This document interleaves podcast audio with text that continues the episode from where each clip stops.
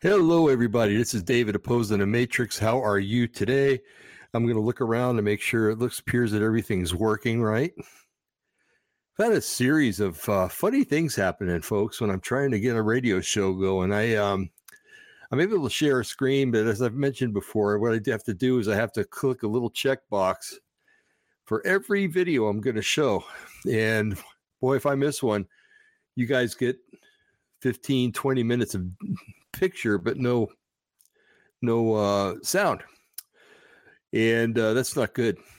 And and what this thing's been doing lately is uh, when I've been getting out of a window, it's been taking me away too. um, so I, I don't know. It's a, it's a comedy of errors, I guess. Although it's not that funny, especially when you have to do a show all over again. Which, which fortunately, we're not doing tonight. We're doing something new, and um, you know, we've been concentrating for the most part on stuff that's going on in the United States and around the world, what the New World Order is doing, uh, Klaus Schwab, what he's up to. Uh, incidentally, I don't know if you've heard the reports, and I don't know how true they are. So I'm going to start right out by saying, you know, don't take me at face value. Let's check into this because I haven't even found the truth yet. But there's a, a rumor that's going around that Klaus Schwab had a second heart attack, and nobody's seen him in the last few days. Um, but you know, life isn't that good, right? Um, he'll he'll show up again and, and stuff like that, and continue running the New World Order, the World Economic Forum, and and uh, continue to lead us into the time that the Bible shares with us in the Revelation. Um, so anyway, I don't mean to have a Debbie Downer or David Downer kind of uh, attitude about it, but you know, it's it's like this world is meant to go to hell now, and and you know, we just have to keep on keeping on, so to speak, like the song used to say. Um, keep enduring till the end is what uh, Yeshua told us to do. He that endures to the end will be saved. All right. All right. I'm going to get this hat straight sooner or later. Uh, I've come to the conclusion that maybe it's my head. It's not the hats. The head, my head's a little, I almost said warped. Um, my head's a little off key, kilter or something. I don't know.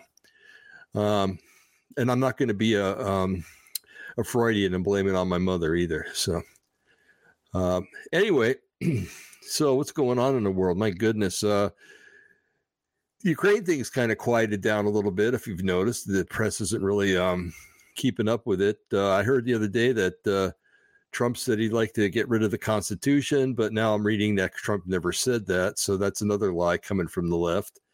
Um, and uh, let's see, geez, what else is going on? Um, uh, we're going to be getting a new uh, House of Representatives, a Republican this time, and and the Senate I think is going to have a little more uh, Republican voice in it, so that's good. Um, not that that does anything. It's these these guys are impotent anymore. You know, it's uh, the, the New World Order's kicked in, the World Economic Forum's kicked in, and uh, their wishes are going to be uh, the the command of uh, those who lead the um, lead us in the world. Sorry, I got uh, people making noise outside, and the dogs are getting all upset about it. So I have to be on the ready uh, to quiet them down, and you, you'll know if they go off. Um, so, anyway, I'm taking a little break from the whole um, visible New World Order stuff uh, to some of the behind the scenes New World Order stuff, stuff that you know may, you may not have considered or you put on the back burner, like a lot of people have. Uh, what I want to look at tonight is, um, well, Yeshua told us in Scripture that uh, there's going to be a lot of prophets or false prophets and um, false Christs at the end of the, age, and boy, I tell you, they're all over the place you don't even have to look for them anymore. They're popping out of the woodwork. They're like blackheads on somebody's nose. You know, it's becoming very obvious. Um, and um, it's uh, I, would like to go into two of them, but there's a host of others. and I, when I Joe Jordan and I spoke in Roswell in 2008, we presented a um, oh, uh, um, a, not a PDF, a uh, hmm, uh, a lecture. Let's just say we had a lecture down there, and it was at the military academy down in um, down in Roswell. nice auditorium, really nice actually. It's you could tell the military academy's been there a while because the uh, you know it's the uh, the place is uh, it, it takes on the air of old, you know, and um, so we were kind of last. Uh, we we were there on Sunday. Sunday was the last day, and there was maybe two speakers after us, but uh, David Flynn was after us. I I do believe, yeah. So that, and then there was one other.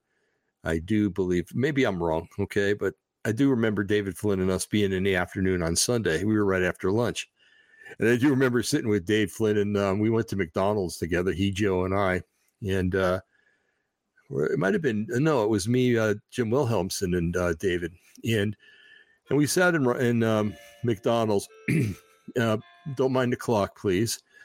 Um, we sat at McDonald's and we had a, a, nice talk. And David admitted that he was nervous and he didn't really like get up, getting up in front of people and talking that much, you know. And uh, what a brain that man had! What a brain! Um, and it figures that the enemy would pick a glioblastoma to take him out, you know. But um, anyway, uh, yeah, we all miss Dave, even even today. You know, I think about him quite a bit.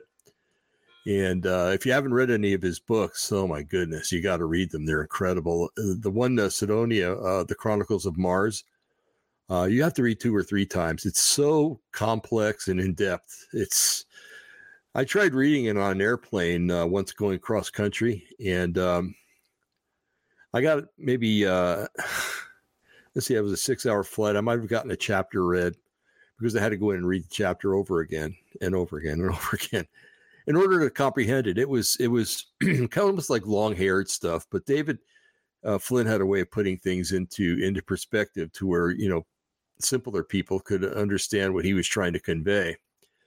And uh, yeah, God, we all miss him, and uh, and and we feel for his brother Mark, and we uh, pray for his brother Mark because uh, we don't want his brother Mark to suffer the same thing. Um, I don't think that would happen, but hey, they're twins, so um, anyway, getting away from that, don't want to get all morose and everything. So David was talking about how he didn't like to get up. Well, Joe and I, uh, we we got up there and we were talking. And what we uh, the night before, actually the night that we got to Roswell, I, I prepared a P or a, not a PDF, a, a slide presentation. Um, here, I just got to hover over this so I can get this right. Uh, I was a publisher, Mike, um, Adobe public, no, Microsoft publisher um, slide presentation, and um, it was a miracle uh, that night because everything just went right together.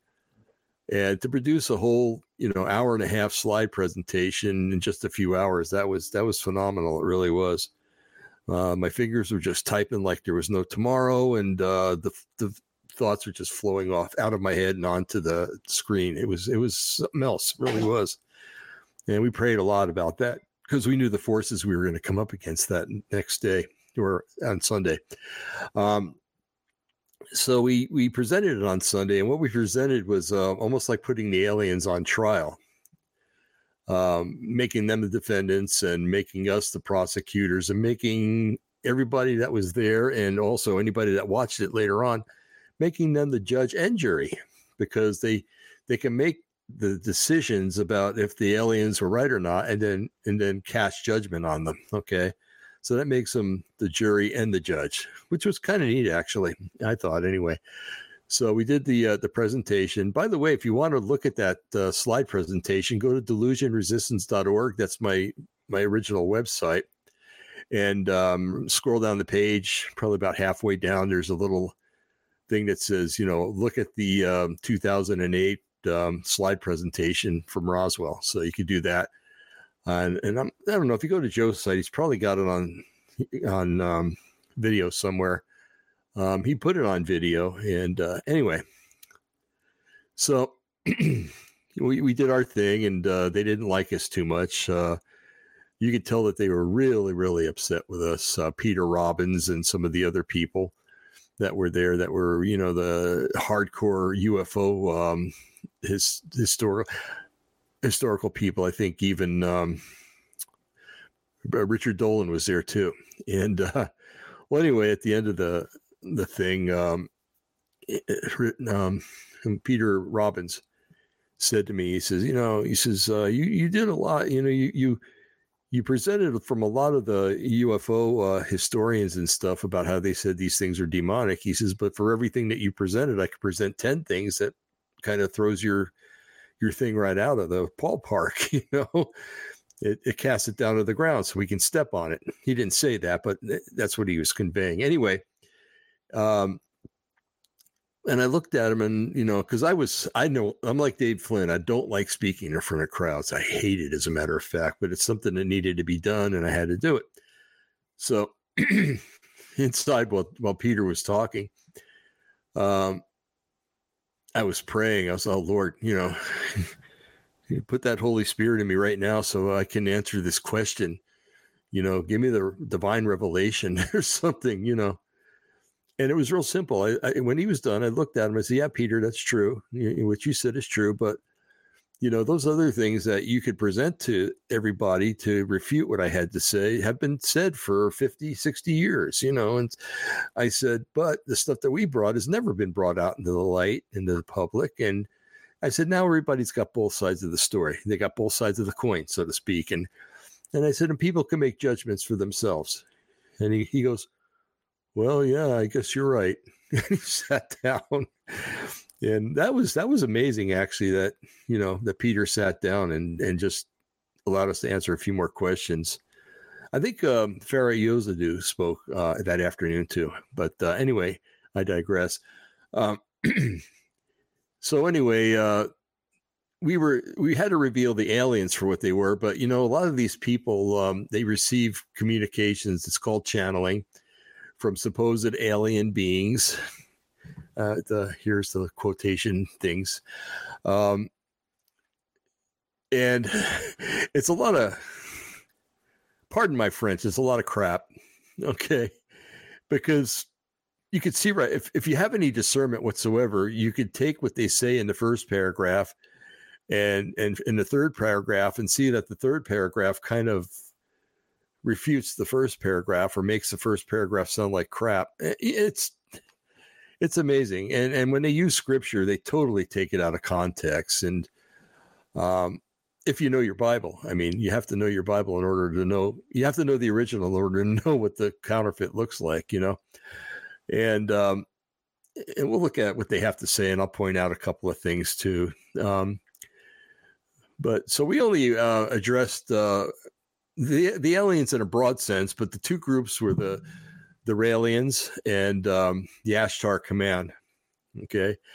Now, when I was younger, I read a book by the Ashtar Command. I was born again. I knew Yeshua, or it was at the beginning of my, my knowing Yeshua.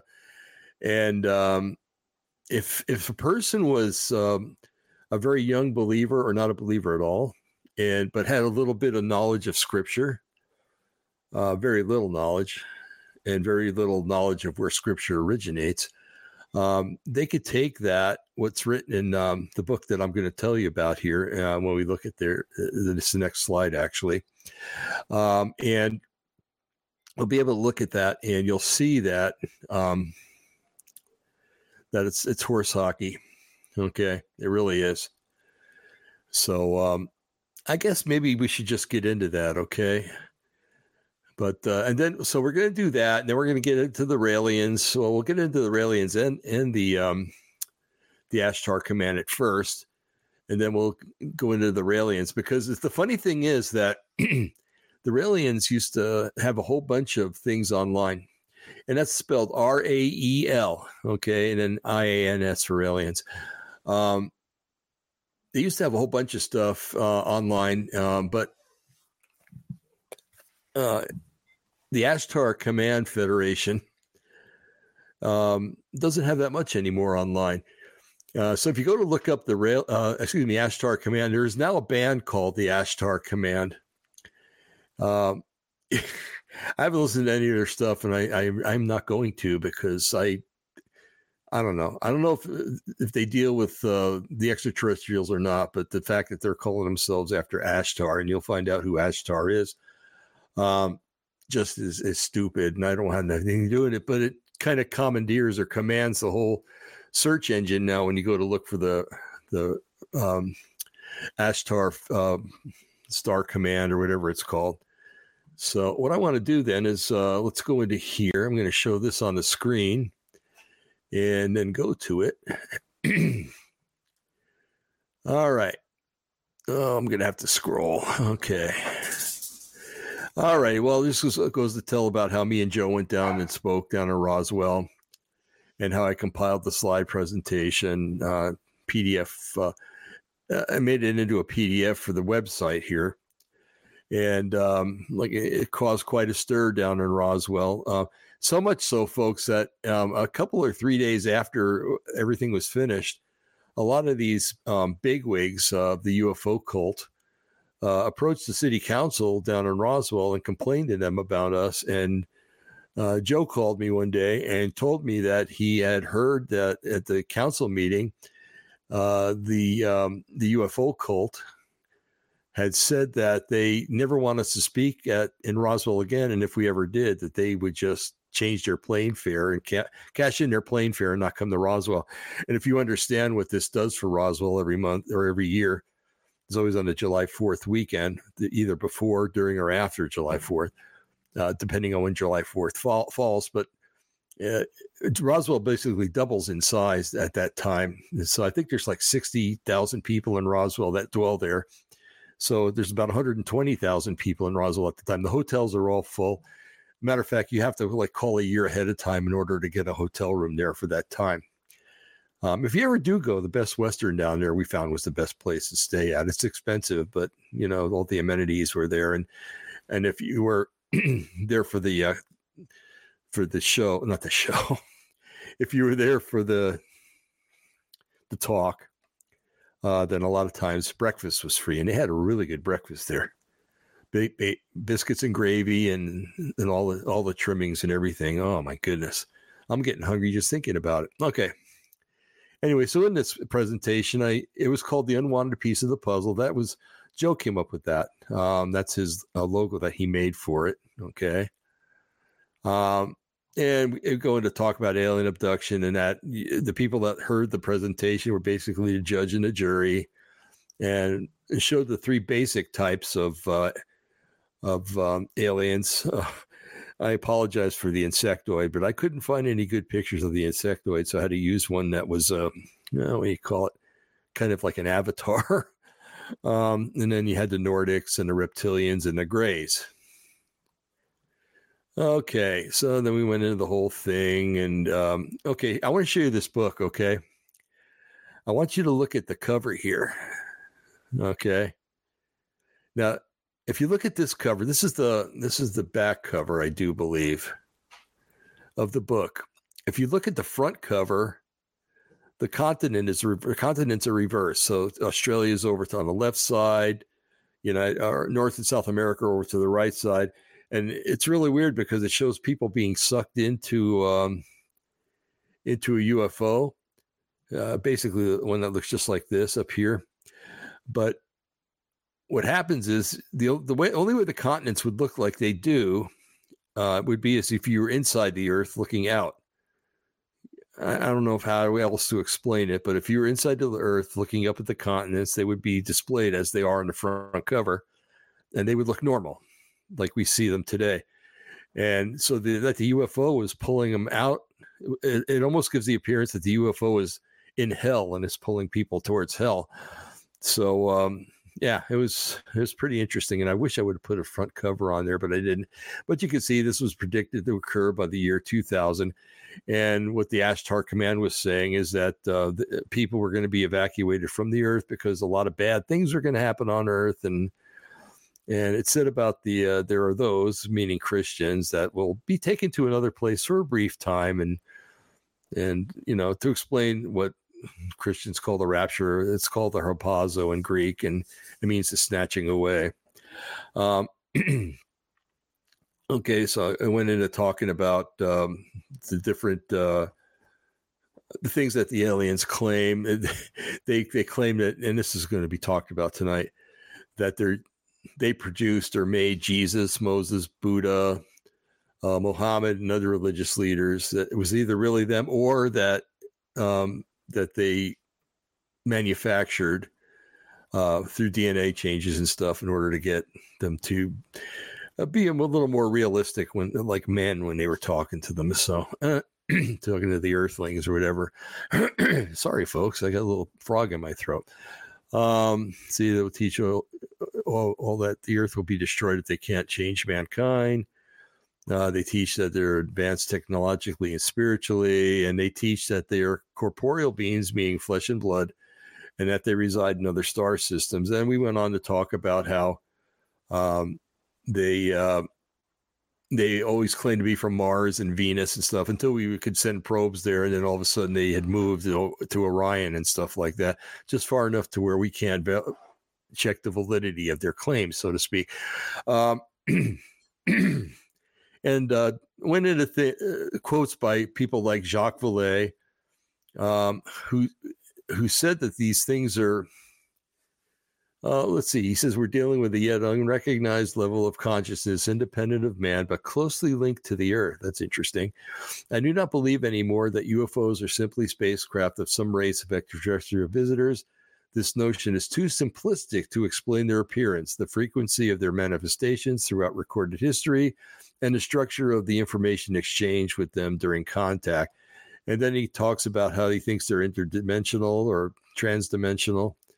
Uh, he has to say that because scientists really can't say uh, demonic, but Jacques Vallée didn't really care what people thought. And uh, here, uh, the medical examinations to which the abductees are said to be subjected, often accompanied by sadistic sexual manipulation, is reminiscent of the medieval tales of encounters with demons. it makes no sense in a sophisticated or technical or biological framework. Any intelligent being equipped with scientific marvels that the UFOs possess would be in a position to achieve any of these alleged scientific objectives in shorter time with fewer risks. In other words, they could have attained could have abducted five or six people and got all the DNA information that they needed, but they didn't, and they kept going. Um, and we and I did citations, of course, and you could you could read this whole thing. Um, uh, I like Vallée. I like Jacques, Jacques Vallée. He's uh, he's got guts.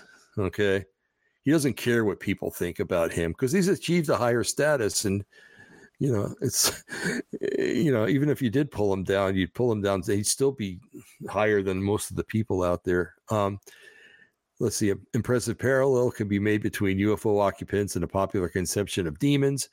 Okay, so he goes on and talks about that. And then there's J. Allen Hynek who talks about stuff. And I'm sorry I'm rushing through this, but we've only got so much time tonight. Uh, again, testimony of uh, Raymond Fowler, uh, testimony of Ivor McKay, and where I couldn't find a picture of the person, I put the country, the, uh, the flag of the country that they come from.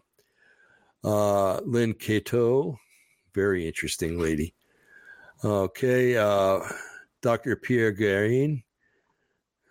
Okay, okay, and then we got uh, John Keel and Brad Steiger, uh, Ronald D. Story. All these people are very instrumental in the foundation of the UFO cult. Um, testimony uh, David Stubble and William McNeese. Okay. And uh, Farah Zoda, Yordazu, excuse me, Yurdozu, Yurdozu. Okay. Anyway, look at the picture and you'll know who she is. She's probably a little older than this picture now because this was 2008, um, which was what, 14 years ago. And this is probably, she was probably younger in this picture than then than when I met her. Nice lady though. Um, it goes on to talk talk about her. Uh, Whitley Strieber when he describes his uh, encounters with the with the UFOnauts and uh, okay. Um, let's see, and then we go into more evidence and uh, spiritual wickedness. Uh, the scripture here that talks about them that proves that they're demonic. Um, let's see, and then quotes from Adolf Hitler about you can lie to people. The more you lie, the more they believe it. Okay, we're going to get to there, folks. I'm, I'm working on it pretty quickly here. Um, let's see. All right, so the answer is Okay, talking about Yeshua's accounts with um, with demons, which you know you could you could say were alien alien in nature. Um, okay, okay, here we go. Ashtar proves that there is nothing new under the sun. Okay, and um, let's let's look at this uh, scripture above here real quick. Okay, uh, that's what that which has been is what will be. That which is done is what will be done. And there is nothing new under the sun. You've probably heard that said millions of times, if you're especially if you're my age. Um, is there anything of which it may be said, "See, this is new"? It has already been in ancient times before us. There is no remembrance of former things, nor will there be any remembrance of things that are to come by those who will come after. It's referring to the flood here. A lot of stuff was done before the flood. And the things that were done before the flood, incidentally, are things that God really hates. Yahweh really hates. Um, and he really comes down on those things. And uh, because I think it grieves him that mankind's doing it again and that basically mankind doesn't care. Okay, anyway, let's go into this. Ashtar proves that there's nothing new under the sun. The Ashtar command, now this is what Ashtar command says, okay? All right, here we go. The Ashtar commands are humans from other worlds of God's creation. That is, extraterrestrial beings of here. Okay.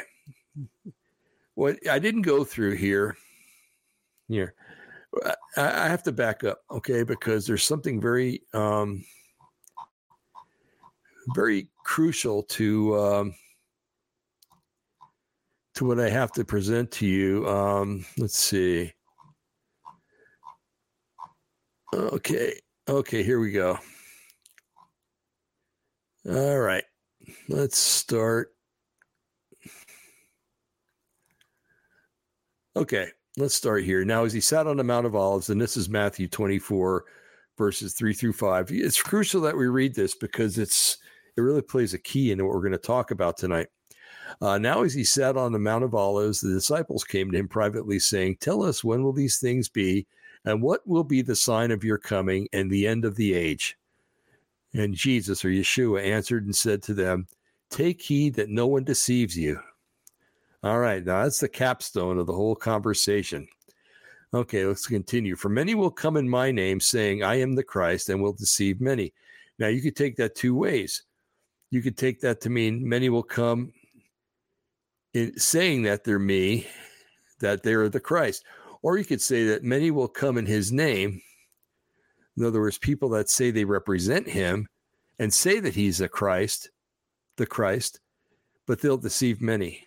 Okay. How many pastors and churches do we see falling away nowadays? Man, if the great falling away is ever going to happen, it's happening right now. Okay uh, scriptures being fulfilled as I speak. And he said, Take heed that ye be not deceived, for many will come in my name, saying, I am he, and the time is drawn near. Therefore, do not go after them. And that's in Luke 24, verse 8. For then there shall be great tribulation, such as has not been since the beginning of the world until this time. No, nor even shall be. In other words, it won't happen afterwards like this. And unless those days were shortened, no flesh would be saved. But for the elect's sake, those days will be shortened. That if anyone says to you, Look here, he is in the here is the Christ, or there, do not believe. For false Christs and false prophets will rise and show great signs and wonders to deceive, if possible, even the elect. See, I have told you beforehand. Now, I want to I want to submit something to you. Okay. All right. uh, and unless those days were shortened, no flesh would be saved. But for the elect of the elect's sake, those days will be shortened. Now, I'm not going to go in the whole diatribe about God stopping time. Okay. I've done that plenty of times. And if you haven't heard it, I'll save it for another broadcast. And, but, um, so he's going to shorten days so that all no flesh uh, so that flesh will be preserved. Because if he didn't, no flesh would be saved. Now, we're talking about a day and age. And I, always thought that this would be um, uh, human beings, uh, righteous human beings, w- w- that they would be saved. And and it's probably the case. Okay, but think about this: what if, um, with what's happening with transhumanism uh, and everything, and wanting to meld folks into uh, machines or with machines, and Yuval Harari saying that um, humans are hackable, and that uh, they they can they'll be able to merge us, you know, again with machines or computers, and that if we die, they'll be able to take our consciousness and putting into something else. I shouldn't say our, but the consciousness of people. Um, that would make them not human anymore, especially if uh, the genetics were changed and uh, something happened the last few years that um, people are saying that maybe changes the uh, DNA of people. Who knows? I don't know. I'm not going to make that claim, and I'm not even going to approach it. Um, but uh, if people aren't human beings anymore, then technically they're not flesh to be saved. Okay, just something to think about. Okay. I don't think it's because of the shots. The, I think it's going to be because of melding us with with machines. Although uh, DNA change will have to take place for people not to be humans anymore. Okay.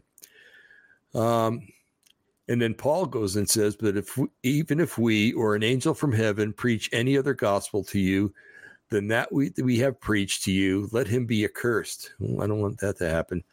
Uh, now, no wonder for here's a scripture here, Second Corinthians eleven fourteen, very crucial to what we're talking about today. And no wonder, for Satan himself transforms himself into an angel of light. Now, if you look at that light, it's the word phos, um, a heavenly light such as surrounds angels when they appear on earth. Now, this is that's a definition from um, from the concordance, um, and and also from um, I can't remember the kind of book it is anymore, but it takes Hebrew words and tells you what they mean. And I'm sure somebody will write to me and tell me. Uh, take note that um, this is where we get the word that the it's a root word for phosphorescence, and uh, many UFO eyewitnesses have claimed that they've observed uh, the UFOs had a phosphorescent glow, and they also claim that UFOs, or excuse me, that uh, aliens have a phosphorescent glow. And if you were to look into the history of uh, mankind before the flood, in some accounts, it talks about um, the sons of Adam, how as time progressed, they lost their phosphorescent glow. And another note uh, Lucifer means the light bearer. Okay. And um, Yahweh makes a proclamation against Lucifer um, in I think it's Isaiah. Let's see. Yeah, it's Isaiah 13, uh, 1 through 17. He says, How thou you are fallen, O Lucifer, son of the morning, how are you how you are cut down to the ground, you who weaken the nations, for you have said in your heart, this, this is called the five wills of Satan. The five I wills. Um, I will ascend to heaven. Remember, he's been kicked out. I will exalt my throne above the stars. I will also sit on the mount of congregation on the farthest sides of the north. I will ascend above the heights of the clouds. I will be like the Most High. Those are the five I wills of Satan, the things he aspires to do. Okay. Um, and uh, Yahweh continues, Yet you shall be brought down to Sheol. Sheol used to be a, um, like a holding chamber. It had two compartments. It had uh, paradise and it had uh, torments. Okay, paradise went to heaven when Yeshua rose from the dead and took uh, the captives captive with him. Uh, but uh, torment still is there. It's what we constant, com- commonly known as hell. Okay, to the lowest depths of the pit, those who see you will gaze at you and consider you, saying, Is this the man who made the earth tremble, who shook the kingdoms, who made the world as a wilderness and destroyed its cities? who did not open the house of his prisoners. Okay. Notice they call him a man. He's going to be, he's going to have the same stature as you and me, and he's going to be totally disrobed of his any glory that he might have. Okay. And we go into why do all these aliens? Okay. Uh, proven that um, that demons and aliens both fear Jesus or Yeshua, and uh, because he's the same person. And um, there's a scripture here. Uh, it's in again in Isaiah nine, uh, verse six and seven. Very interesting, and it pretty well sums up who Yeshua is. Okay, for unto us a child is born, unto us a son is given, and the government will be upon his shoulder, and, na- and his name shall be called Wonderful, Counselor, Mighty God, Everlasting Father, Prince of Peace. Uh, everlasting Father means the Father of eternity, or in other words, um, it's basically to me, it's proclaiming the um, that he's um, by raising rising from the dead uh, created um, that possibility for all the people that call upon his name. So he's the father of eternity. Okay. Of the increase of his government and peace, there will be no end upon the throne of David and over his kingdom, in order to order it and to establish it with judgment and justice. From that time forward, even forever, the seal of the Lord of hosts will perform this. Again, Isaiah 9, 6 through 7. And if we look at those, here we go again. Uh, the meanings of those words. Uh, wonderful is Pele. It means something wonderful, admirable, a miracle of God. Counselor means basically it's the word ya'atz. It means um, counselor or to give counsel. Mighty God is Al Gibor, uh, God, the one true God, Jehovah, and plus strong and mighty. Everlasting Father, perpetu is uh, the word adab, perpetuity, forever, continuing future. Here we go, continuing future for us. Um, ancient of past times, forever, of future time, of continuous existence, plus of God as Father. Okay. And we're not going to get into the whole Trinity thing, okay? But um, I do believe in the Trinity. So, um, anyway, we can have a show on that some night uh, preferably when Brian's with us because he's like super scripture man. Um, and Prince of Peace is Sar Shalom. It means ru- uh, ruler of rulers um, of God, uh, plus peace from war and or peace with God, especially in covenant relationship.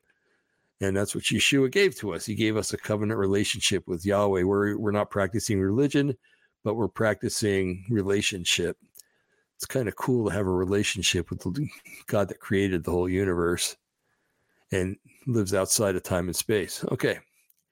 I'm going to go down here. And let's see. All right. We just got to continue here. And it talks about all Yeshua's encounters with demons. Okay. Okay. Ashtar command proves that there's nothing new under the sun. Now we're going to get to see how this corresponds with the angel of light. The Ashtar command are humans from other worlds of God's creation, extraterrestrial beings of light that exist on higher dimensions of spiritual life. Boy, that sure sounds like a fallen spiritual angel to me. Uh, they're of the original Adam Kadmon blueprint. Um, have you ever seen that? It's um supposedly I always thought it was uh, drawn by Leonardo da Vinci, but uh, actually I guess it's Adam Kadmon. But it's got a picture of a man. He's got kind of longer hair. It's on like a yellowed paper. Um, he's got his arms stretched out and his legs kind of spread and stretched out, and and there's a circle drawn around. Anyway, that's the Adam Kadmon blueprint. Um, and that is perfected humans that vibrate to the Christ vibration and are part of the collective Christ. Okay, this is important, the collective Christ, because if you walk up to one of these people and say, Do you know Jesus? They're going to go, Yes, we know Jesus. He's the collective Christ. And meaning that he's he's the universal Jesus. He's he's some freak show that is in a UFO that claims to be Jesus and is uh, you know, you know I'm trying to say. Anyway, they call him they call him Lord Sananda. Um, okay. The Ashtar Command, Galactic Command, Intergalactic Command, the Ascended Masters of Light. There we go with the light again. Comma, the Angels of Light. And councils of light serving mother, father, creator, source, and divine plan. Okay. So, how many times here is it mentioned light? And we go back to that scripture for even Satan himself can transform himself into an angel of light. Boy, this is condemning right there. And if you want to, uh, Ash, Ashtar is in the Bible, okay, in the Old Testament, or what we call the Tanakh. Um, and it's uh, in Judges 2.13, it says, And they forsook the Lord and served Baal and Ashtaroth. Ashtar Roth. Um, and that makes it plural because Ashtar would be singular and something with oath behind it um, is is plural. So uh, Ashtar has been around for a long time. He's Ashtar in the Moabite, Ashtart and can, can, can, Canadian, sorry, Canadian folks, um, Canaan, Ishtar in Babylonia. Okay. And it's where we get the word Easter from. All right. Ashtar is an interdimensional being from another galaxy. This is their words, not mine. Uh, he is here on our behalf to help us in our ascension and spiritual evolution. That is the whole thing right there, folks. Spiritual evolution. Okay. They want to elevate, or mankind to elevate, so that we can be like them, them being the fallen angels. He is working in conjunction with Sananda, Jesus, and the Archangel Michael. okay, I'm sorry. Um, and and when you look at everything and you can see why this group has everything they've said has failed um, it just it's funny to me i'm sorry. Um, he is our shepherd looking over his flock with much love and tenderness and that source was um, uh, http colon forward slash forward slash ashtar dot galactic 2 dot net forward slash index b2 HTML. Now, like, like I said, this stuff is hard to find, so that may not be a valid a URL anymore. Okay, and we got some pictures here. You can see he's got this kind of um, uh, 60s uh, cultish look here. Um, here, and he's always seems to be blonde, and he always tries to cast himself as being Jesus. Okay, now let's look at the Raelians, okay? Um, then we'll get into a little look about who the Raelians are, where they came from, and everything else. Human, they claim that human scientists from another planet created all life on Earth using DNA. All right, there we go with the DNA again. Traces of this epic masterpiece of creation can be found in all religious writings and traditions. It is to them that Moses, Jesus, Buddha, and Muhammad referred, it is now time to welcome them. Boy, does that sound like what we read before. And look what their symbol was. It was a Star David or a Magen David with a Nazi. They'll, they'll say it wasn't Nazi, it was uh, Hindu, but uh, it's got a, a, swastika in the side of Star David. Um, how many, how this would make any person in Auschwitz before they were killed cringe that the symbol for Nazism, who tried to destroy the the uh, Hebrew race, um, is placed in a Star of David. It's man, it's the ultimate slap in the face. Okay. On the 13th of December 1973, French journalist Rael was contacted by a visitor from another planet and asked to establish an embassy to welcome these people back to Earth. And you're not going to believe where they want to put the embassy. All right. Three guesses. The first two are wrong. No, that's not it. Uh uh-uh, uh, that's not it. You said Jerusalem? Yep, you got it. He told Rael, We were the ones who designed all life on earth. You mistook us for gods. We were the original of your ma- we were the origin of your main religions. Now that you are mature enough to understand this, or debase enough, I would put in there, we would like to enter official contact through an embassy. And there's a picture of uh, Claude Maurice Marcel Villion, aka Rael. Okay. and if you look at some of the messages that they that you get from these people, um, the aliens that is who uh, channel through some of these people, they preach a new age gospel. Mankind can attain godhood, according to them. They encourage the doing away with biblical truths. Another, if the Bible's true, then the Hindu holy book cannot be true, nor can the Muslim holy book be true. So they have to erase that. Okay. Okay, there's no sin or need for atonement. It's the same old crap you hear all the time. uh, Jesus did not die on the cross for the atonement of sin. Jesus' resurrection was an alien intervention. Oh, that's a wonderful one. Uh, Jesus was just an, another ascended master, half human and half alien. Well, that's what the Raelians just said up there. Uh, they teach reincarnation and karma. Uh, scripture says that you live once and then there's the judgment. There is no reincarnation. Okay. Number four, they teach moral relativism. Everyone has their own truth. Kent Hovind did a really good thing on this. He was talking about about this. Ken Hovind used to call himself um, Dr. Dino, and he was he he talked about dinosaurs and and conditions on Earth before the flood and everything. Uh, his his DVDs, if you can get a hold of them, are really good. Um, and uh, he said he was in a debate with uh, some college student, I guess, had called him out from the audience and and said, uh, you know, oh, there is no there is no truth. Every you know every man's truth is his own truth. And and uh, Ken Hovind said, well, that's good. I want you to stay after the talk. I want to I want to do something. And he goes, well, what do you want to do? He says, I'm going to go out to my car, get my gun, and shoot you and kill you. You can't do that. That's against the law. Ken Hovind said, Yeah, but that's my truth. That's my relative, relative truth. And that's what I'm going to do. He explained to the kid that he was just using it as a, um, as a lesson, a teaching mechanism.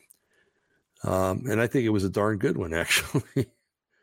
um, they teach pantheism, nature is God and God is nature, and they teach ecumenism. They teach one world government. Gee, World Economic Forum, huh? and they teach one world religion. If you read some of the, the World Economic Forum stuff, they're for that. They're for making a one world religion. And it's nothing like you and I have ever experienced, Pilgrim.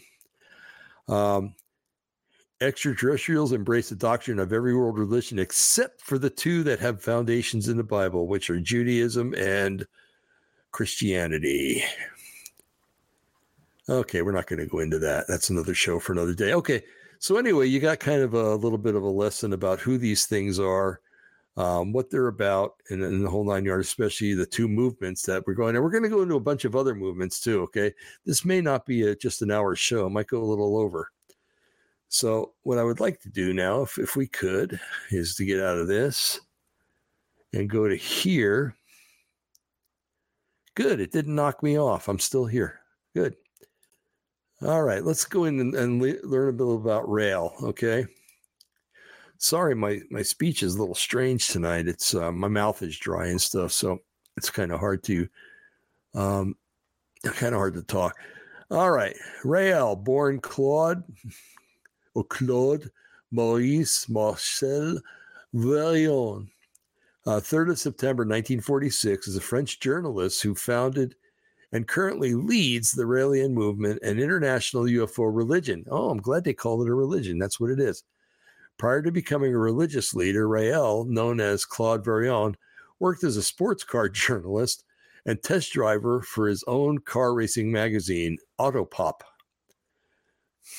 I think maybe he might have gotten a wreck and hit his head too hard on the dashboard or something. I don't know. Um, following the uh, purported extraterrestrial encounter in December of 1973, he formed the Raelian movement and changed his name to Rael, meaning messenger of Elohim. Interesting. Okay. He later published uh, several books which detail the encounter of being called by Yahweh in 1973. He traveled the world to promote his books for over 30 years. Okay. He's had a very interesting life. uh, Vorilhon was born in Vichy, Allier, France. Uh, does Vichy kind of ring a bell? to you.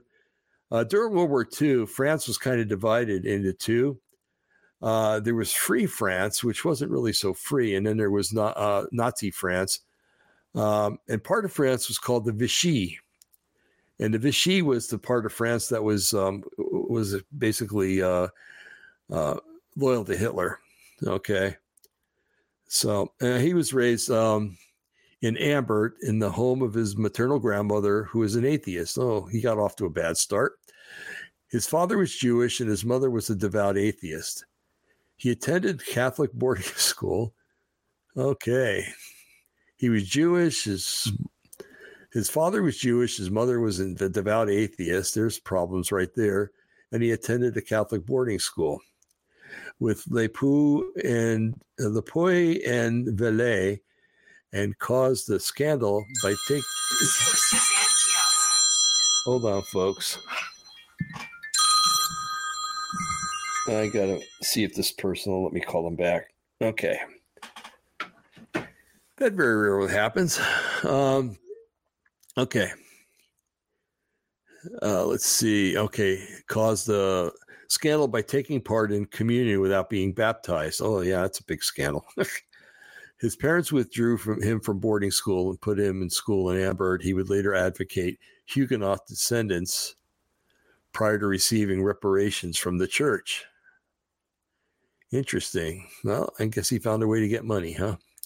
At age 15, Vorilhon, Vorilhon, excuse me, ran away from the boarding school and hitchhiked to Paris, where he spent three years playing music on the streets in cafes and cabinets, cabaret, excuse me.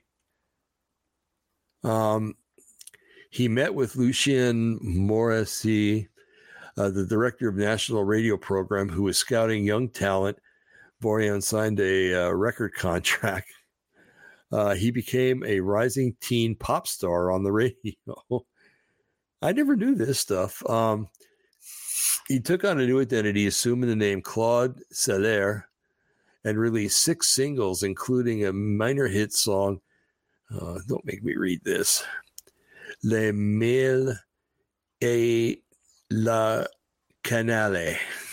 Means honey and cinnamon. Um, Vorilhon had a passion for songs of Belgian singer Jacques Brel and tried to imitate his style of singing. He was saving up his money to buy a racing car, a dream he had since he was a young boy. He should have kept that one. Um, but his prospects as a singer came to an abrupt end when Morisse, his sponsor, killed himself in September of 1970. Vorilhon decided to work as a sports journalist to gain access to the world of car racing. He met Marie Marie Paul um, Cristini, a nurse, and they moved to Clermont-Ferrand. I'm doing pretty good on my French, um, where Vorilhon uh, started his own publishing house. He created a sports car magazine entitled Autopop, whose first issue was released in May of 1971. One of his tasks for his new startup was the position of testing automobiles, which enabled him to enter the motorcycle racing world, or excuse me, the motor racing world. Okay, then we jump down to um, the Raelian messages. According to the book Le Livre qui dit la vérité, the book which tells the truth, that's what that means. Vorilhon had an alien visitation the 13th of December, 1973.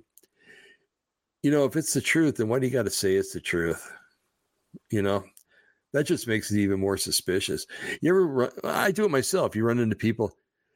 Well, to tell you the truth, well, does that mean everything else you've told me was lies?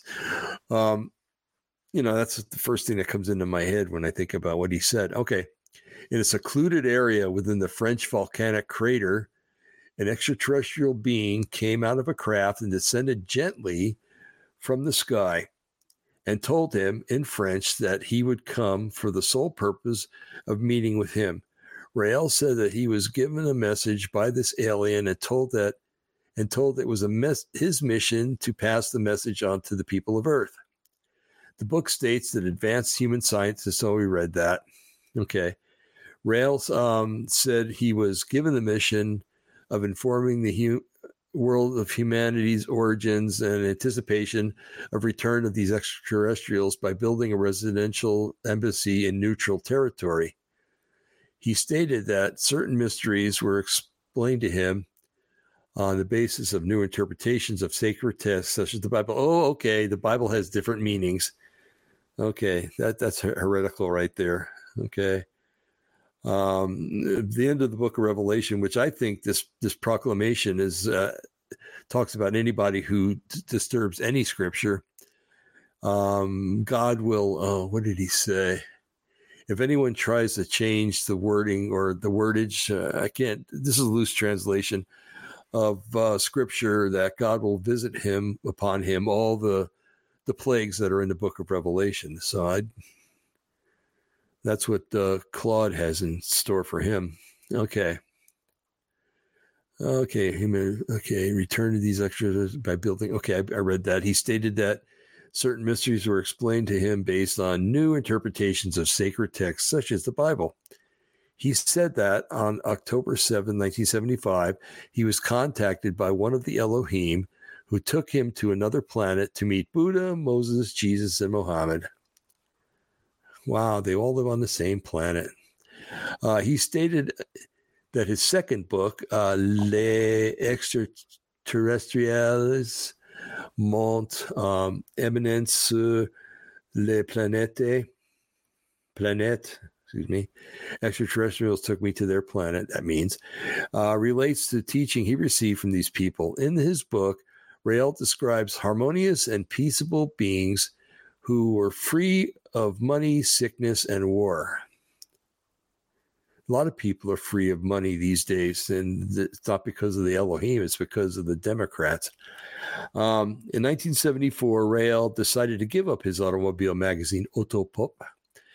Uh, that September, the last issue, number 34, was published. Well, I put out 34 issues. That's impressive. Uh, Rael then devoted himself to the task uh, he was given by his biological father an extraterrestrial, an extraterrestrial named Yahweh. Oh, here we go. Okay, this just gets more and more heretical. Uh, shor- shortly after a first public conference, Rael founded MADECH, a group of people interested in helping him in his task, which later became the International Raelian Movement. Okay, we're almost done with this uh, part here. Let's look at his marriages because people that are unstable a lot of times have more than one or two marriages. Rael's been married three times. His first wife was Marie Paul Marie Paul Cristini. Socialist Susan J. Palmer said that Cristini, a nurse, diagnosed Rael as clinically depressed after he appeared on, at her doorstep in 1987, burnout from the tasks he carried out within the movement. Okay, you know if if these aliens are so I mean, my goodness, if it's Jesus that's giving him this stuff to do, or the Elohim, you think that they would give him strength and he wouldn't be burned out. You know, how many times did David in Psalm pray for strength and all of a sudden he was revived? Um, Rael focused on spreading his message in Japan in 1980s, and by 1987 he met Lisa Sungawa. Now, notice it doesn't say that he got divorced from Marie Paul Cristini. Okay. He just married this, he just met this Japanese gal and, and decided to get married. Sungawa soon began accompanying Rael, Rael, excuse me, during his travels to Lima, Miami, Brazil, and Martinique. In a television documentary, They're Coming, 1990, by Radio Canada, Rael was seen with four women, while, while Lisa in slow motion wore a pink tutu and held hands with him. Okay. Um, I just got a mental picture of that. Sorry. Um, Rael separated from Sungawa sometime between 1990 and 1992. Around that time, Sophie de Niverville, whose mother and aunt were both Raelians, uh, was convinced of the authenticity of the messages. Sophie received a Raelian baptism at age 15. 15, folks. When she turned 16, she married Rael at Montreal City Hall. Who's a dirty old man? Uh, during a December 2001 interview with sociologist Susan J. Palmer, Sophie spoke positively about Rael despite their divorce the previous year. They continued to live together. Okay.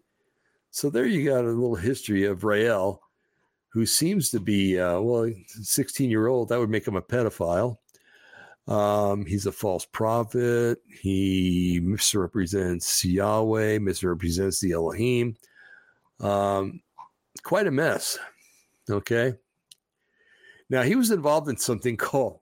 Uh, you gotta you gotta listen to this. This is hilarious. Okay, let me go back here, and uh, all right, this is hilarious for f- reasons that it involves uh, this locality around where I live here. All right, and this is called. Let's see, what's it called here again? Southern Television Broadcast Interruption. Okay. I'm just going to read the whole stupid thing. Um, the Southern Television Broadcast Interruption was a broadcast signal intrusion that occurred on 26 November 1977 in parts of southern England and the United Kingdom. The audio of this of the Southern Television broadcast was replaced by a voice claiming to represent the Ashtar Galactic Command, delivering a message instructing humanity to abandon its weapons so it could participate in a future awakening and achieve a higher state of evolution. There we go again. Uh, after six minutes, the broadcast returned to its scheduled programming. Subsequent investigations showed that the Hannington transmitter of the Independent Broadcasting Authority had rebroadcast the, sig- the signal from a small but near but nearby unauthorized transmitter instead of the intended source at Rowridge transmitting station. The hoaxer was never identified. Yeah, okay. I bet you it was Rael. uh, the event prompted hundreds of telephone calls from concerned members of the public and was widely reported in British Amer- and American newspapers. There are sometimes, they are sometimes, oh, excuse me, these are sometimes contradictory, including different accounts of the name used by the speaker in the wording of the message. Interesting. Okay. Let's go into this again. Um, on Saturday, 26th November 1977 at 17, uh, 17 10 hours UTC, and ITN's Andrew Gardner presented a news summary where he reported on clashes in the then Rhodesia, now Zimbabwe, between security forces and Zimbabwe African National Liberation Army. Uh, the picture wobbled slightly, followed by a deep buzz the audio was replaced by a distorted voice delivering a message for almost six minutes. The speaker claimed to be Vrillon, a uh, representative of the Ashtar Galactic Command, Ashtar being the name associated with extraterrestrial communications since 1952. Uh, reports of the incident vary, some calling it the speak calling a speaker Villion. It's interesting because that's Claude's name, right? or Gileon, and others Asteron. Uh, sorry. Uh, the interruption ceased shortly. Uh, ceased shortly after the statement had been made delivered.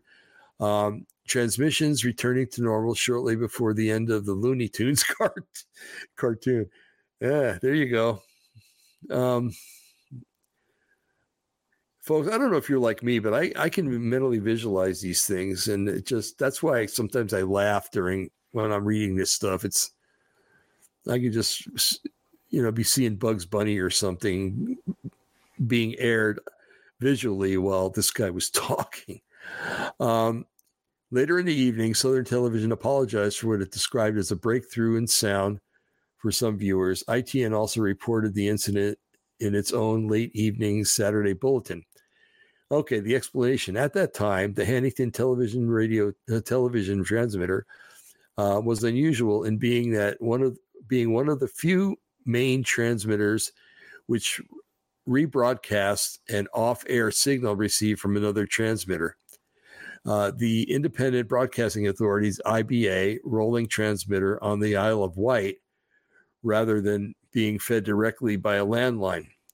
As a consequence, it was open to the kind of signal intrusion and uh, even a relatively low power transmission very close to the uh, re- rebroadcast receiver could overwhelm its reception of the intended signal, resulting in an unauthorized transmission being amplified and broadcast, excuse me, rebroadcast across a far wider area.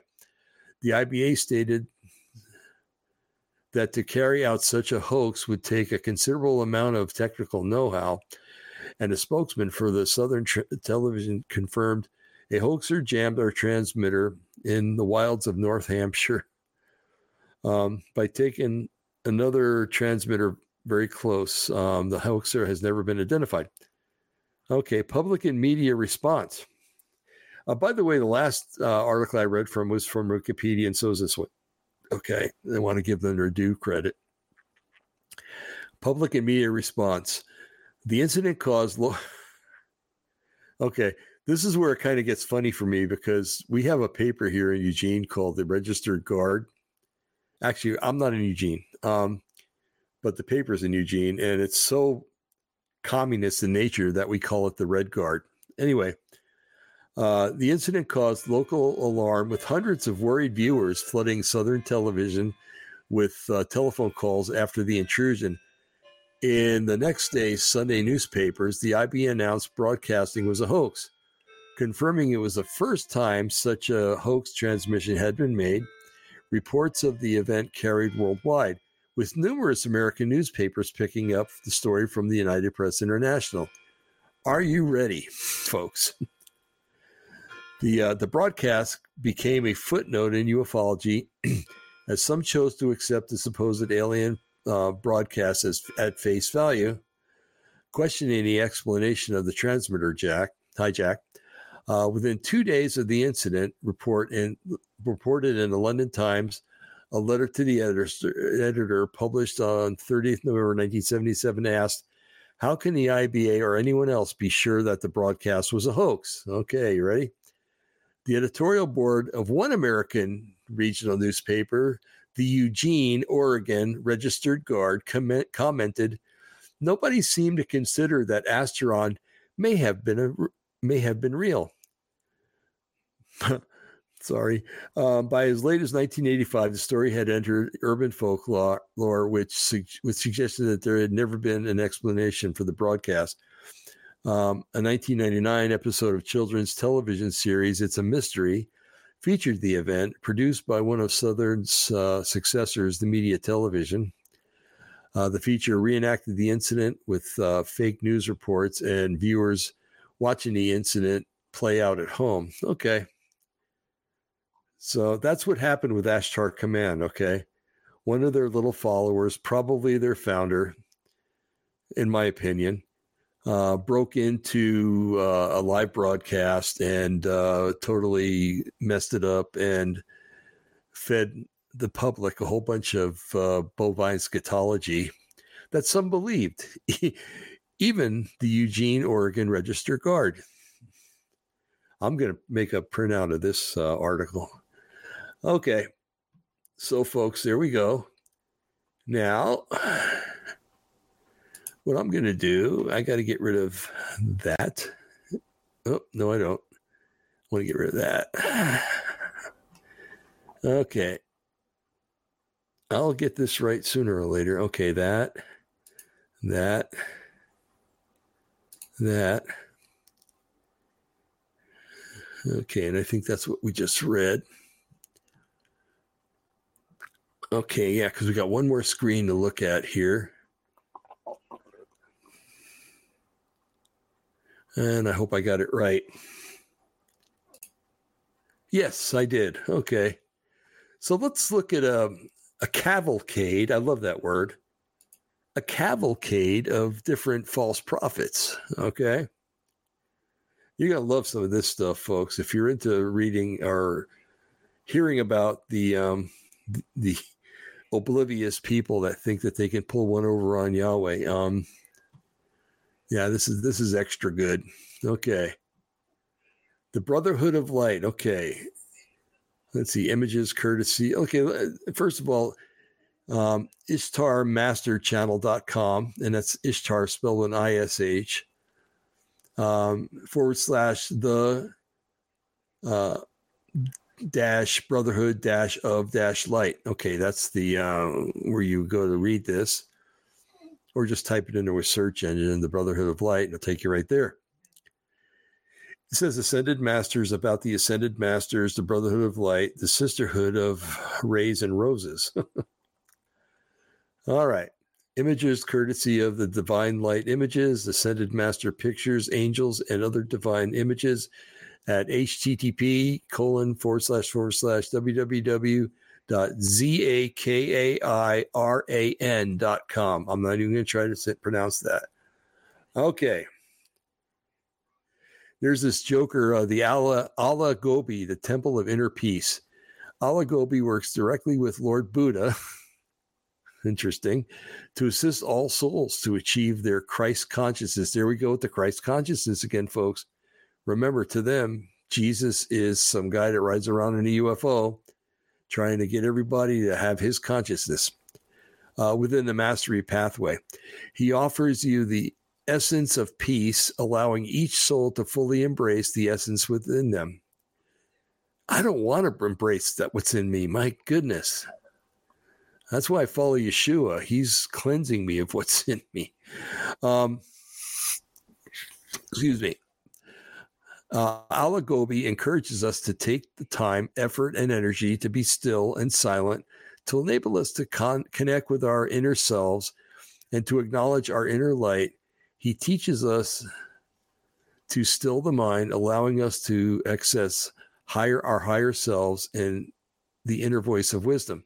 Allah Gobi reminds us uh, that all we need to do and is that we seek within us okay? He encourages us to really know ourselves as this leads to empowerment on all levels and opens up um, opens us up to wealth and inner wisdom and knowledge as well as strengthens our connection with the universal energies. You know when you get to know your inner self folks and you get begin to almost worship your inner self that's called a sociopath Okay, let's finish this up. He encourages us to release and let go of the things that no longer serve us, that holds us back and weighs us down. Um, Allah Gobi helps us to find what has true meaning in life so we may discern what matters most. Allah Gobi helps you to attain and maintain calm, balance, a balanced center, uh, regardless of external circumstances. He teaches you to attain inner calmness so that you will be able to hear the wisdom of your divine self. Good golly, I don't want to know my divine self. I want to know Yeshua, that I may know Yahweh and know him more. Okay, next one Lord Ashtar. Wow, he's second. Temple of Service.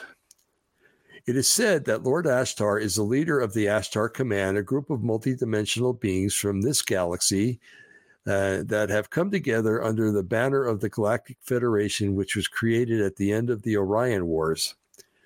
The Ashtar Command serves um, the light and offers to support and serve all manifestation beings of light. There we go again with the light, folks. It's quite evident. Lord Ashtar rarely uh, comes to guide souls on earth personally, yet when he does, he comes to remind them of the service that they are to give to the greater collective of souls known as humanity. He comes to ask them to put down their prejudices, their judgments, and their resistance, and to choose to choose to shine their light instead with an open heart to support and hold the sacred space for all to grow and evolve their highest potential.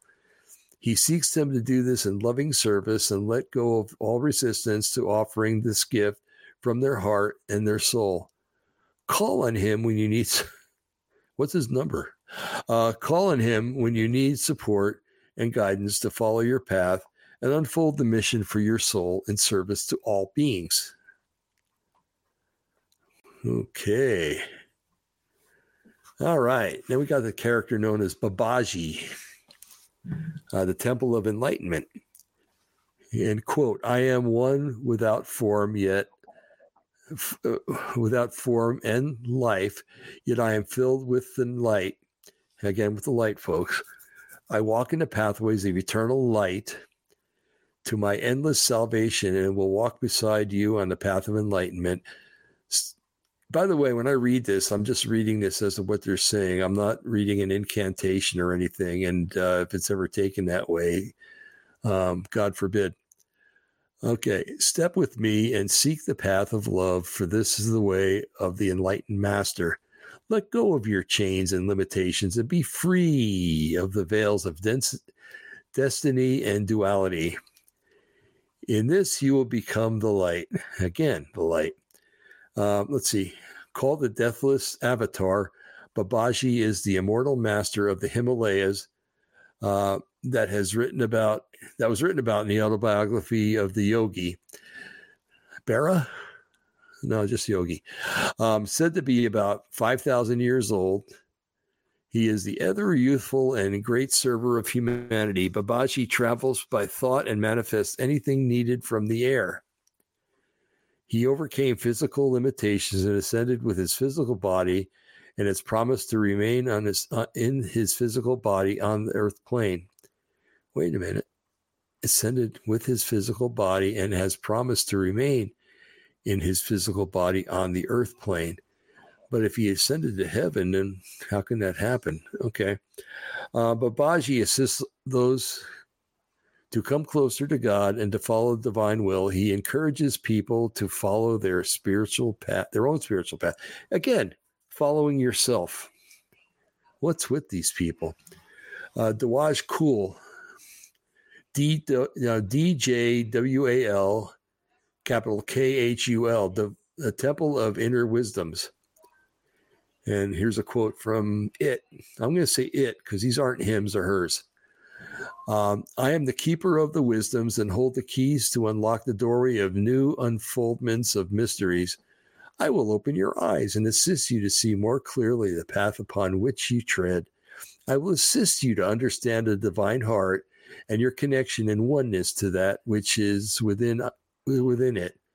I am the light and the way. Ooh, Yeshua said that I am the way, the truth, and the life. This guy claims to be the way. I don't think so. The way to what, anyway? All right, let's see. Let's continue here. Master Djwal Khul, Djwal Khul has taught, was taught by Kuthumi and also was one of those Tibetans fostered by Madame Blavatsky. Oh, okay, Theosophy. In the 19th century, his other incarnations include Confucius, a Tibetan Lama in the Himalayas. Uh, in 1900, he ascended into his sixth incarnation on the Earth realm. He works to balance energies and to make knowledge and wisdom accessible to all beings. He is also the Lord of Karma and sits on the karmic board. I wonder if they're incorporated. I think I'll make a call to the IRS tomorrow and tell them to go after the karmic board. Okay, what do we got next? El Morya, the Temple of Divine Will.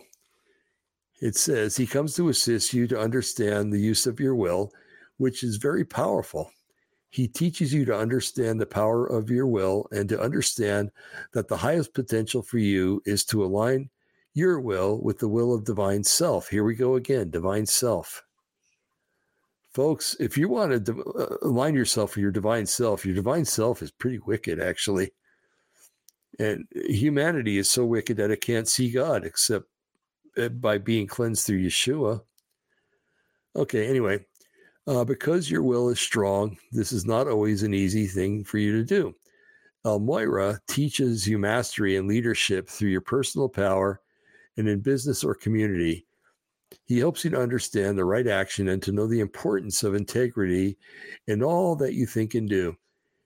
His is always mastery of the service of the divine and will assist you to focus on the path ahead and not be distracted so you may manifest your life purpose. Notice another thing this is all about serving self and not serving others. They want us to get us to serve ourselves and not others. That is totally debase. Okay, here's another Hilarion, Temple of Reconnection. Okay, and it says he assists you to open your consciousness to connect with all souls around you in, in all life the trees, nature, plants, and animals. Um, oh, so he's the god of Greenpeace, I guess. Uh, he assists you to understand that we are all one with the universe, an unlimited source of energy for all. Oh boy, that's weird. Um, he shows you how that you're you're interconnected with all things. He assists you to open the collective consciousness of humanity, where you are no longer an individual, but recognize the group consciousness.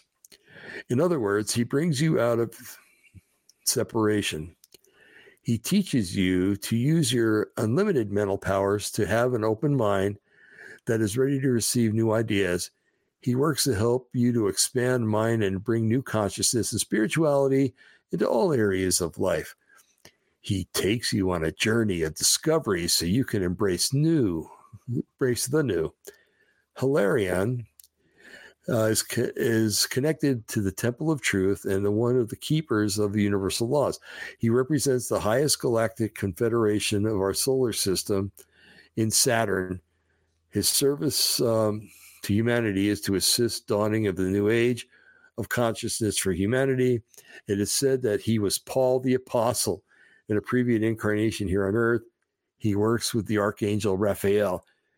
Um, I don't know if you know about Saturn. Um, Saturn was one of the more powerful gods in Greek mythology, aside from being a planet. Now, I want to look at something real quick, folks, if you don't mind. Okay, who was Saturn? Saturn, Latin Saturnus, in Roman religion, the god of sowing the seed the Romans equated him with the Greek agricultural deity Kronos or Cronus. That's interesting because that would be the god of time. Um, the remains of Saturn's temple at Rome, eight columns of the pronaos or porch, still dominate the West. Okay. Uh, the god of Roman religion and characterized in Roman mythology, he was described as the god of time generation, dissolution, and abundance. Interesting. Because that takes us back to Revelation chapter 10 with the sixth angel. Time will be no more. Hmm. Very interesting. Okay. I'll get back to what we're doing here. Okay. Well, that was Hilarion was hilarious. Okay. Jeshua, Temple of Christ Consciousness just when you think it was safe to go back outside. Okay. This master is the physical incarnation of the prophet, often called Jesus Christ. All right, boy, is he going to get thrown in a lake of fire. Uh, his, nas- his mastery is to assist all souls how to live on earth as the sacred vessel of their divine spirit. And he shows you how to honor this truth in yourself and in all beings. In other words, the self is first again. Uh, boy, these gods are, or I'm going to call them gods or fallen angels, are really into um, uh, psychiopathy um, and so, sociopathy. Okay. All right. He brings discipline and mastery to the physical self, teaching you how to live in a physical body, yet remembering the divine spirit that you are. He asks you to honor the light of spirit in yourself. Honor the light. There we go again, folks. Uh, in yourself and in all beings, and to seek your higher potential on the earth and to let go of your attachment to duality. His teachings show humanity how to open their hearts and minds to all that there is and to release all separation through judgment and limitation. If he steps uh, if he steps to you, it is to show you how to improve the way you live in the physical world and to remember you are a sacred vessel of your divine spirit and to live this as a truth. There we go again. There's nothing divine about me without Yeshua, folks. And I'm not divine, I'm a servant. Lord Kuthumi, Temple of Love and Wisdom. And he supposedly, it supposedly says, I come to assist those on the higher path of light to fo- light again, to focus on that which they are to keep the flame alive and burning brightly within. There is not to do but to focus and to be disciplined in what one wishes within one's heart. Oh my goodness. To see the path of God and to follow this golden light all the way and to the end. This does not seem so hard, but many find it intolerable, and rightfully so, I put in there. Um, I am the one who comes to hold you firm and to teach you the nuances of light. Oh, here we go with light again. Wow. This guy's got a or this thing has a lot written about it. Uh, Kuthumi is a cosmic teacher and assists all seekers to wish who wish for knowledge, for it is for not for its own sake, but for the good of all. His last incarnation was as a Punjabi in India in the 19th century, Siddhar Thakur Singh Sandawali. He attended Oxford University in 1850 and spent time in Germany. He remained. Uh, he remained. His remaining years, excuse me, were spent in uh, Shingtasi, Tibet, where he sent letters to students that are now in the British Museum. Originator of the Theosophical Society, Madame Blavatsky met Singh in India and promoted his teachings along with to win other with others in North America. Okay, Helen Blavatsky, the mother of the New Age. Boy, that speaks a lot right there. Uh, Master Kuthumi is a former co- Chohan uh, of the second ray of divine illumination, which means light, but now serves with Jesus as the world teacher. You can't make this stuff up. Uh, Kuthumi is the master that will teach you your divine truth of love and wisdom and how that may manifest and flow in your life. He shows the student that it's important to open and receive love as well as to give it in service and assists you to open to love yourself so that you may truly offer love to others from your heart. He also offers God's truth. Uh, that should be a small g, not capital uh, he also offers God's truth uh, that all your experiences bring you wisdom as you learn to open through your love and to see the wisdom in every experience you encounter on earth. It is said that Kuthumi is a member of the Brotherhood of the Golden Robe, uh, those which take on the pain of the world. His ashram sits high above Kashmir in India, and he also has uh, etheric uh, retreat in Machu Picchu. In past incarnations, it is said that he held personalities, the personalities of Pythagoras, uh, bringing in sacred geometry and the music of the spheres. Uh, the wise man Bal- Balthazar, uh, Shah Jahan, and Saint Francis of Assisi. He works with Arch- he works with Archangel Jophiel and oversouls the vibrations, wisdom, and illumination of light again, of foresight, consideration, and friendliness. He works particularly with teachers, students, and architects, ambassadors, and artistic creative people hmm, because they're right brain. That's interesting. I put that in there, by the way. Uh, Kuthumi always comes to seekers of knowledge when they call to him. And I don't advise this, but it says call to Kuthumi when you truly wish to talk, take this, to walk the spiritual path and to open your love and wisdom, He will show you the process through His wisdom to living a life filled with an open heart. He will always assist you if you call and if you have chosen the path to assist others, and Kuthumi will walk beside you and assist you. Okay, I'm going to see. Oh, this one's rich.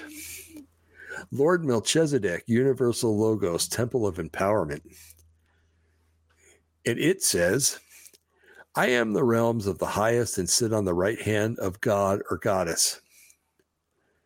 What's wrong with that picture?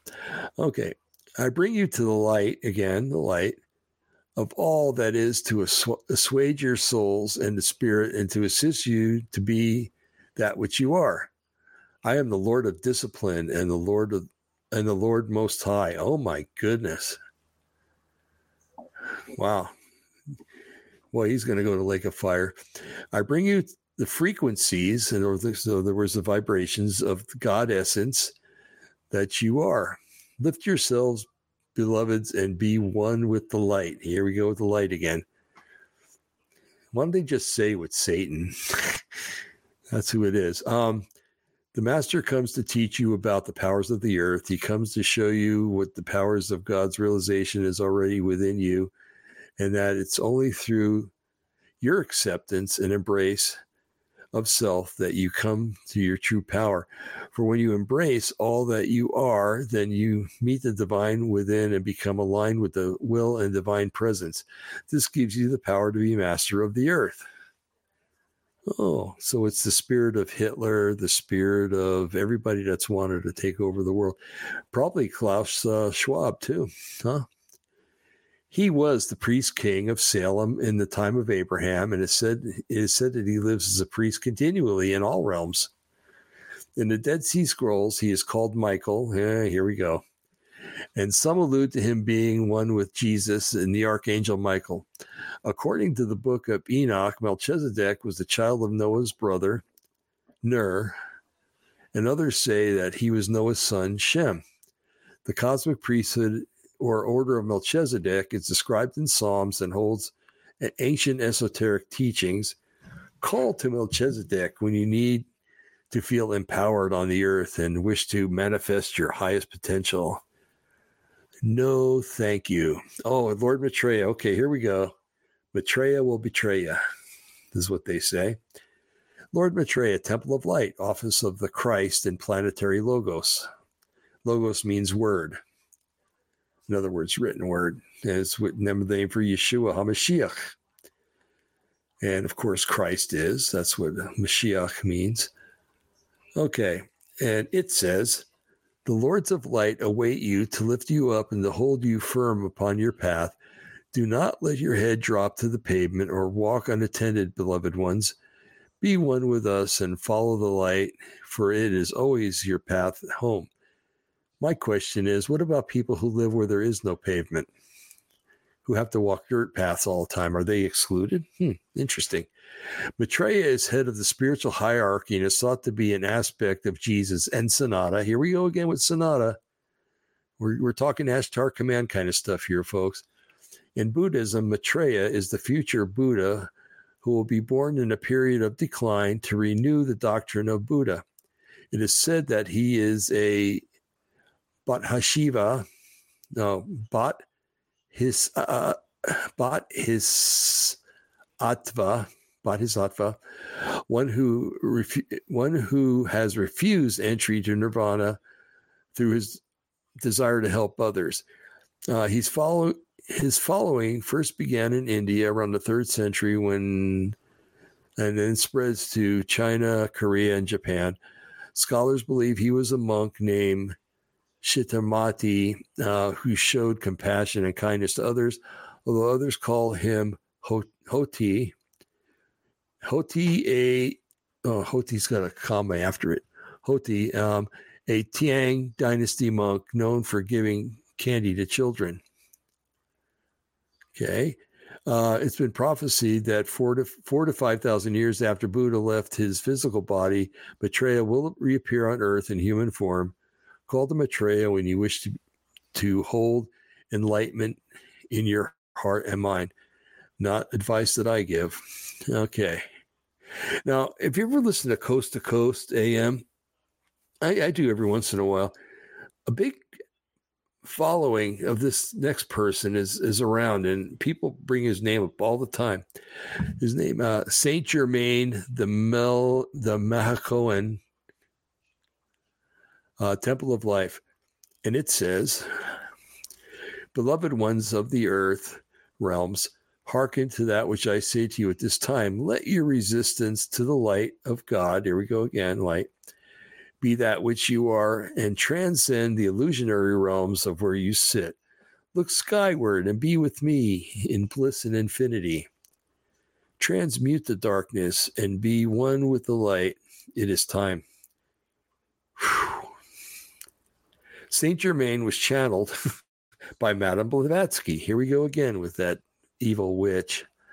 In the late 19th century, and was known as the one of the Tibetans, a group of three masters, Djwal Khul and Kuthumi. that lived in Tibet and physically incarnated in the Himalayas.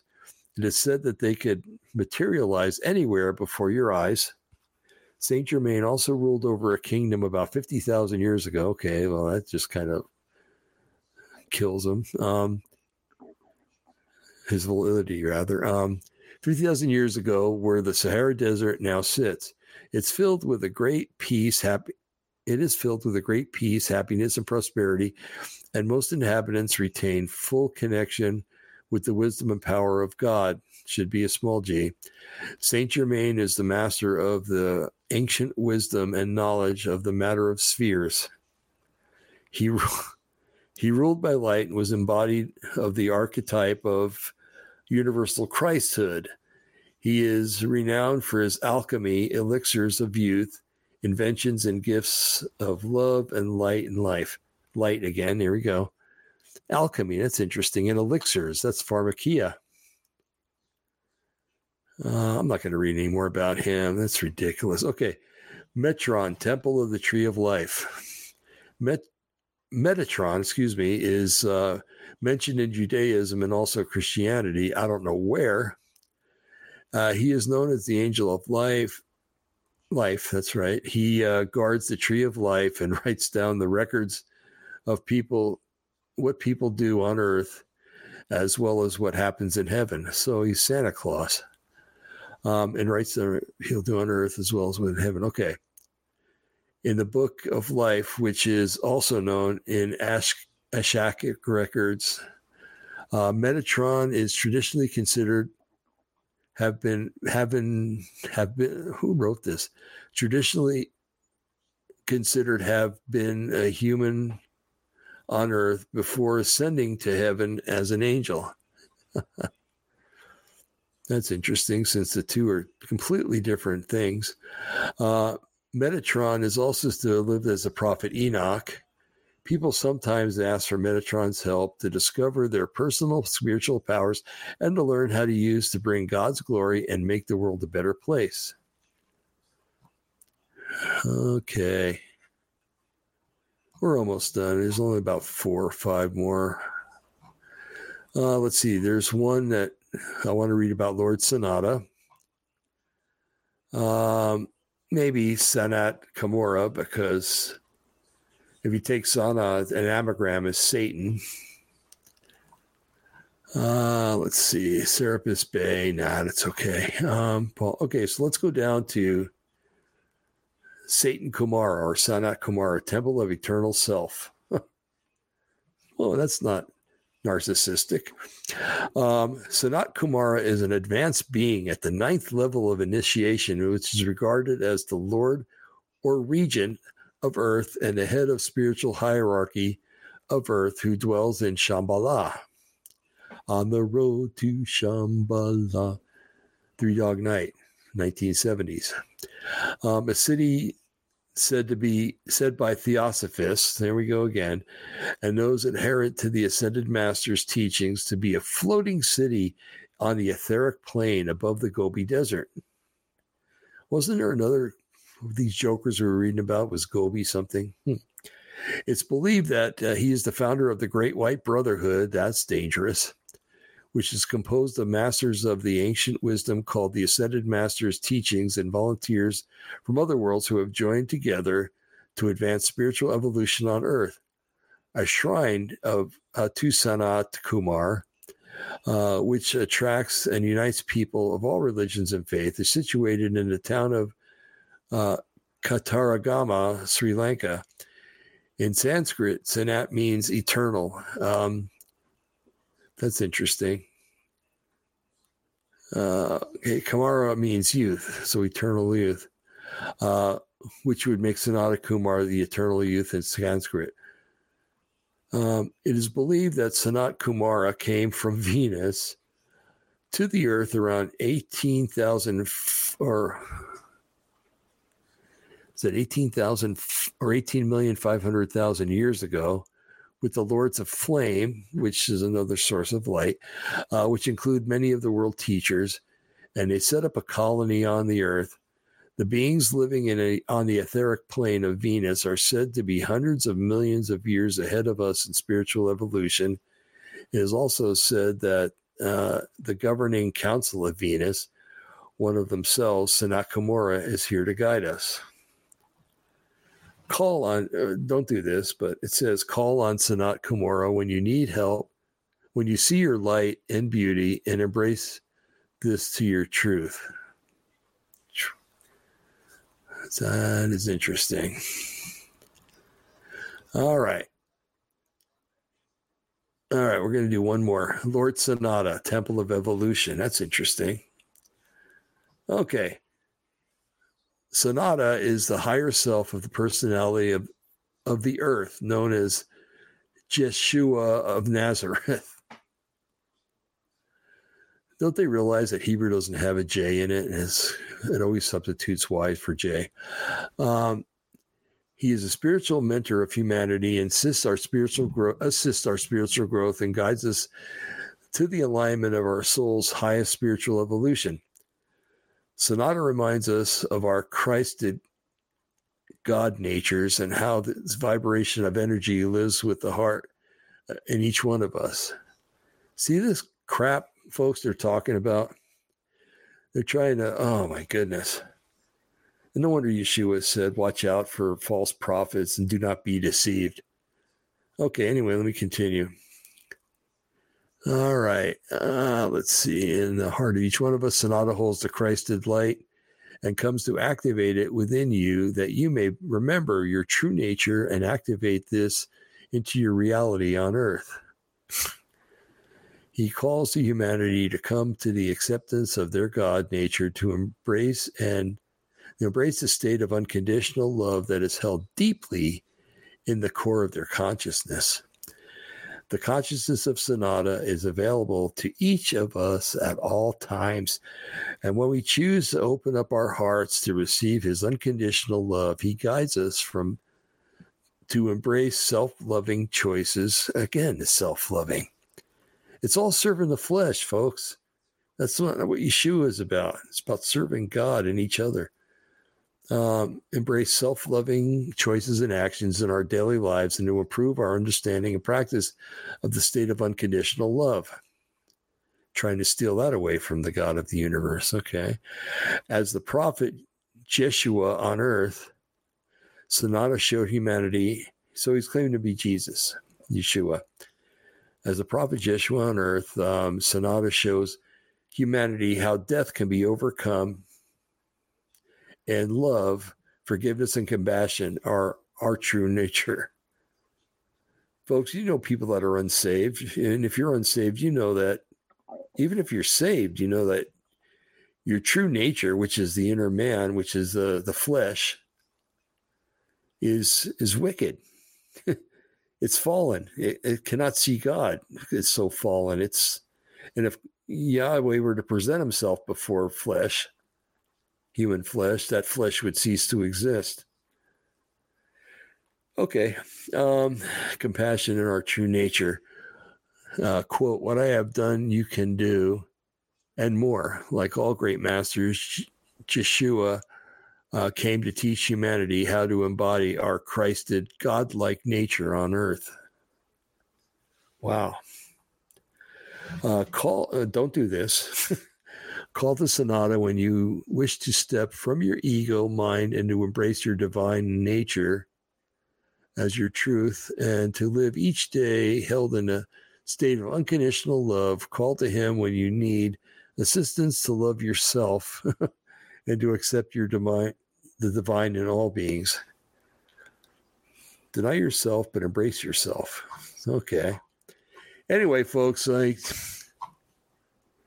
do you see what we're dealing with here? It's um it's criminal. it really is. It's um all of it points back to loving yourself and uh, deny yourself but love yourself embrace your divinity which you don't have and oh what a bunch of horse hockey So, folks, when Yeshua talked about in the end times, there's going to be very a lot of Christs and a lot of false prophets. There they were. Okay, not just them. You got you got um, wolves inside the church that are tearing it apart.